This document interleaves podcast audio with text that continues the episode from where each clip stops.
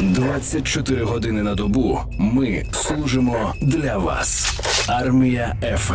Ну а деякі тенденції побачити дуже складно і відстежити дуже складно, але є експерти, які в них дуже сильно круто розбираються. 8.48 – це армія FM військове радіо. І зараз з нами на зв'язок виходить Олександр Гладун, заступник директора інституту демографії та соціальних досліджень. Пане Олександре, доброго ранку вам. Доброго ранку. Розуміємо, що питання надто складне, але все ж таки дуже хочеться знати. Є багато запитів від слухачів наших. Ну, хоча б теоретично, яким на даний час є приблизне населення України. На даний час ми приблизно оцінюємо десь в 35 мільйонів.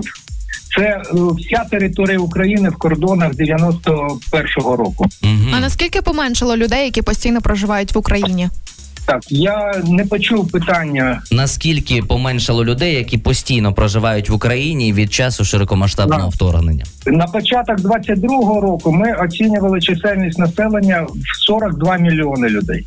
Угу. Значить, це знову таки по всій території України. І чисельність населення скоротилася стрімко за рахунок е, величезної зовнішньої міграції і за рахунок підвищення смертності і зниження народжуваності. Зрозуміло, війна з собою нічого доброго насправді не несе, і багато наших співгромадян зараз все ще залишаються, перебувають за кордоном. Але якщо не секрет, а звідки ви берете дані для своїх досліджень? Коли ми оцінювали на початок 22-го року, ми користались даними Державної служби статистики. Потім е, по Криму ми брали, орієнтувались е, на дані статистики Російської Федерації, але ми їх коригували з урахуванням іншої інформації. І по Ордло це були наші оцінки. Хоча ми свого часу там, коли це було можливо, виходили на їх сайти і брали інформацію звідти. Мгм. Крім того, ми враховували експертні оцінки неврахованої міграції трудової, яка перейшла в постійну міграцію після перепису 2001 року. Тобто, це була така от розрахункова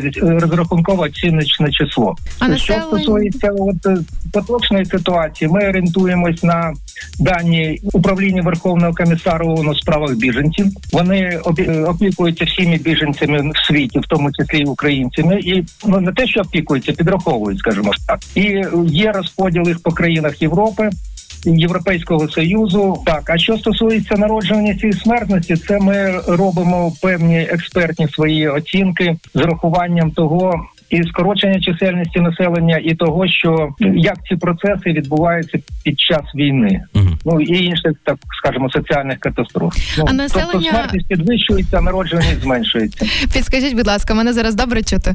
Дуже Більш-менш Ну, одним словом. Ну зрозуміти можна. Е, Настя намагається поставити вам питання, населення яких українських міст, де не ведуться бойові дії, скоротилося найбільше, і яким є відсоток такого скорочення в середньому? Річ у тім, що по населених пунктах України і по і по території України зараз оцінки робити дуже складно, тому що взагалі обліком займається Державна служба статистики, демо, обліком демографічних подій. Але е, в зв'язку з тим, що він був певного часу зруйнований, реєстри не працювали певний час.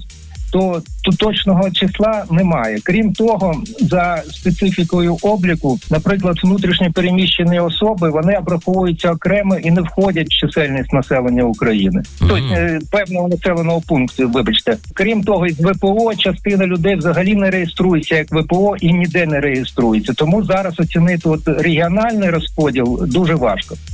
Зрозуміло. Ну загалом дійсно так навіть міністерство економіки повідомляло колись, що там приблизно 5 мільйонів українців вважаються ВПО, але багато хто не реєструється, і тому ця цифра є досить таки умовною і не є конкретною. А стосовно, наприклад, гендерного розподілу, чи правда, що зараз раніше переважало жіноче населення та у ск- складі населення України, а тепер чоловіче? Це треба дивитись по певних вікових групах, але т- таке зміщення є. Воно обумовлено тим, що зараз за кордоном дві третини це жінки.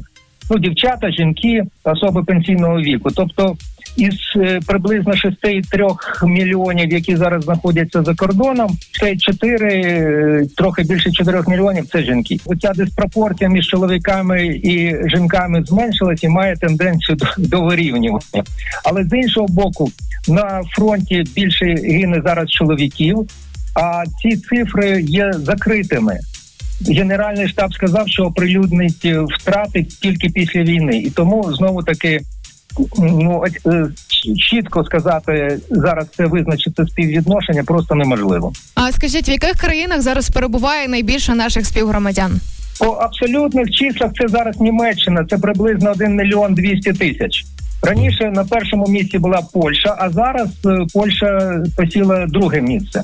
Це в абсолютних числах. Там в Польщі трохи менше мільйона 958 тисяч. Значить, але коли ми кажемо про країни, які приймають, тут важливо е, порівнювати з чисельністю населення тієї країни, тому що можливість так е, забезпечити житлом, соціальною інфраструктурою, послугами залежить від чисельності населення. Теж можливості країни прийняти цих людей. І тут на першому місці йде Чехія, де приблизно чисельність наших біженців становить 3,3% від чисельності населення цієї країни. Друга така група це приблизно від 2 до 2,5 мільйонів е, відсотків від чисельності населення. Це три країни Балтії, Болгарія і Польща. В інших країнах вже там поменше, якщо ми порівнюємо з чисельністю населення. Зрозуміло. Ну а чи є тенденції до повернення українців додому? Чи спостерігаються вони? даний час е, особливо не спостерігається, якби ситуація вже ну приблизно півроку, якби законсервована. Приблизно те, що дає управління Верховного комісара ООН, число не дуже змінюється. Плюс слід врахувати таку особливість, що українські біженці мають право переміщуватись по всіх країнах Європи без обмежень, тобто він може змінити країну перебування, і тут теж е, коли він виїжджає з якоїсь країни, він повинен е, знятись з обліку. Але можливо, це не не завжди робиться, і країна з запізненням повідомляє про це Євростат, і тому відбувається так те, що ми називаємо подвійний облік, коли наші біженці враховуються в одній, і в іншій країні. Таке теж можливо. Але ситуація зараз в основному стабільна щодо біженців. А ось чи можливо, ну щоб українців стало знову, як пам'ятаєте, на зорі відновлення незалежності 52 мільйони. За яких обставин? Давай трошки пофантазуємо. Ми таких перспектив не бачимо. Поки. Чисельність населення України скорочувалась і до повномасштабного вторгнення. У нас на в 21-му році на 100, по- е, на 100 народжених було 263 померлих. Мгм. Тобто е, вдвічі більше для того, щоб не скорочувалась чисельність населення за, за рахунок природного чинника, це е, кількість народжених повинна дорівнювати кількості померлих, принаймні так. І ми не бачимо перспектив е, в цьому сенсі, щоб ситуація змі- змінилася. Воно і буде продовжувати скорочуватись за рахунок природного чинника. Чи варто цього Міністерство- боятися? Ну, боятися, можливо, не варто, але це є створює певні загрози. Це певні загрози для економіки, це певні загрози для оборони, і це певні загрози. Ну, я б сказав, щодо території, тому що повинно бути е, рівномірне, більш-менш рівномірне розселення населення по території країни, щоб як я кажу, земля була доглянута, вся земля.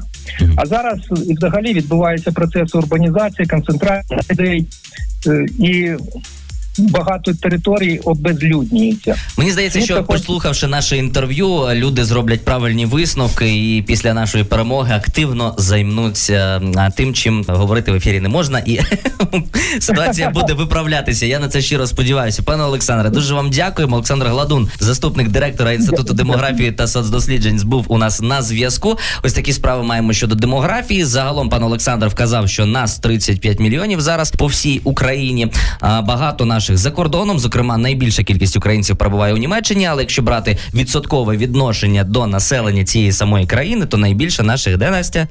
Де в Чехії. і Німеччині. Чехії. І е, основний Чехії. висновок підвищити демографію. От Боже, золоті слова. Армія ФМ. Військове радіо.